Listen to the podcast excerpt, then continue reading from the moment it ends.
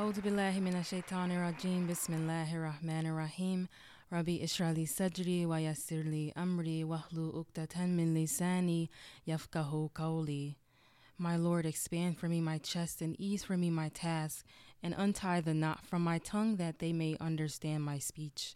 And that's from Surah Taha, verses 25 to 28. And we begin this podcast with that surah. It was a surah that Musa said before he talked to Pharaoh.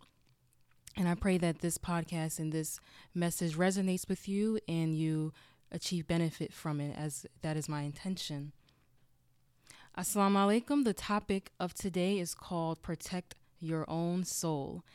And this relates to protecting ourselves from others, from comparison, from jealousy, from feeling incompetent, and just downright sad at your life.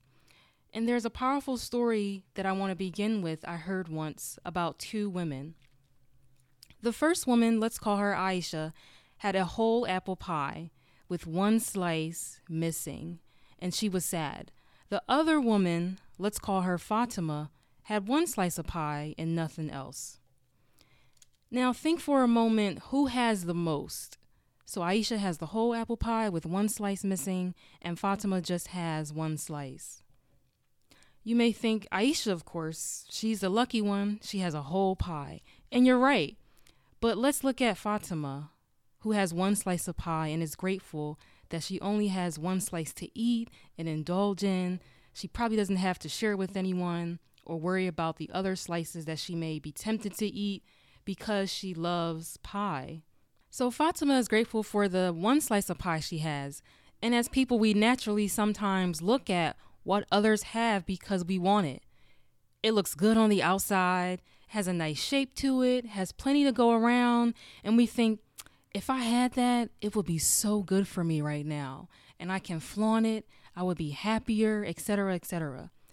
What if I told you that Aisha was only focused on the one slice of pie that she was missing?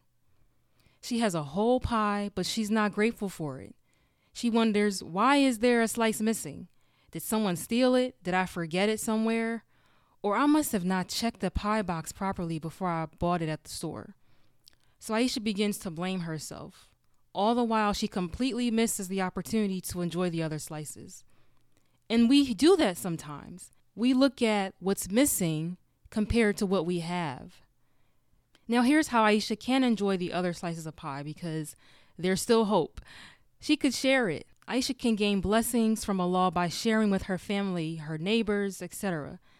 Or she could save it and eat one a day. Maybe Aisha is starting a new diet and her treat is a slice of pie per day as a snack. Aisha could thank Allah for the many slices, the ability to have money to pay for it.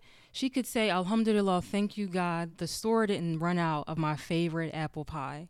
Now take for a moment to think about a time in your life where you had a lot of something, where you had abundance, but you were complaining or focusing on what you didn't have. It could be children. You may have three daughters, but you really want a male child. You may have a business or a popular brand, but you really don't like that it's not making you enough money and you want more popularity. You may be single and have few responsibilities, lots of time, you get to travel, you get to do all those things. Not saying that people married can't do those things, but for sure, single people and married people, they have two different responsibilities. Nonetheless, you're single and it's your ardent desire to get married.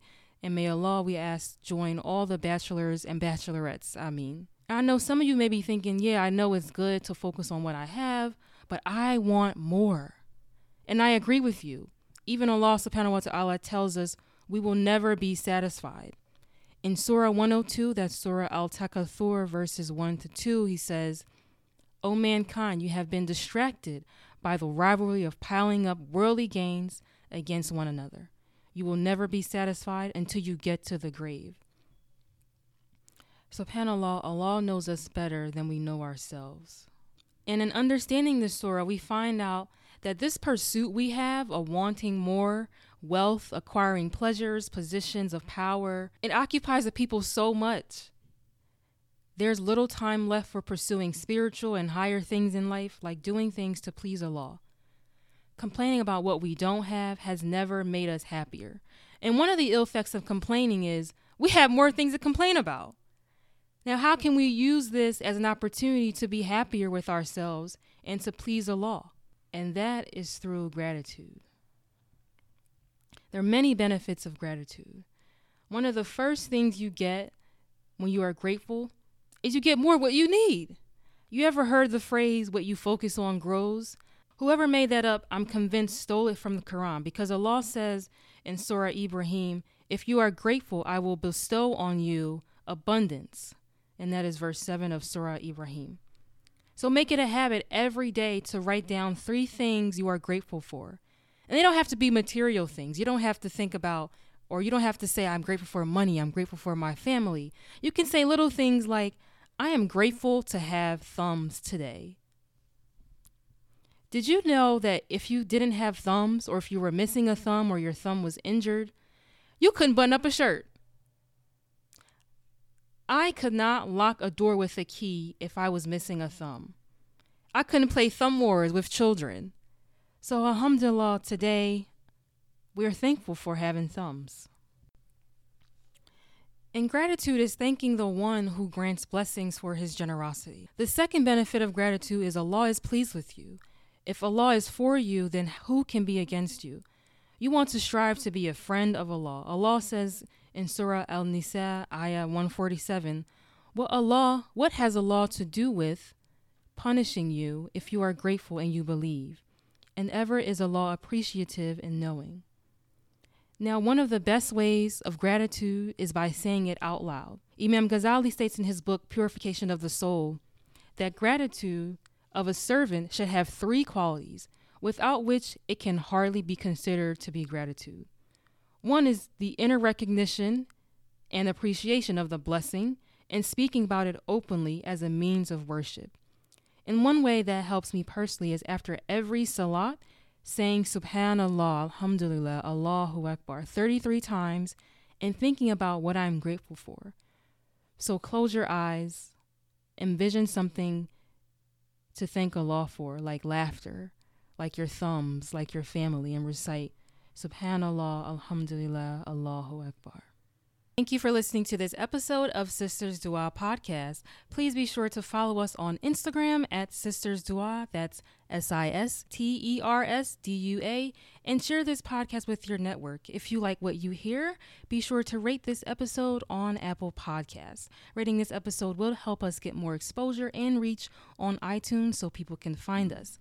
Subscribe to Sisters Dua podcast on iTunes or SoundCloud and wherever you listen to your podcast. Assalamu alaikum.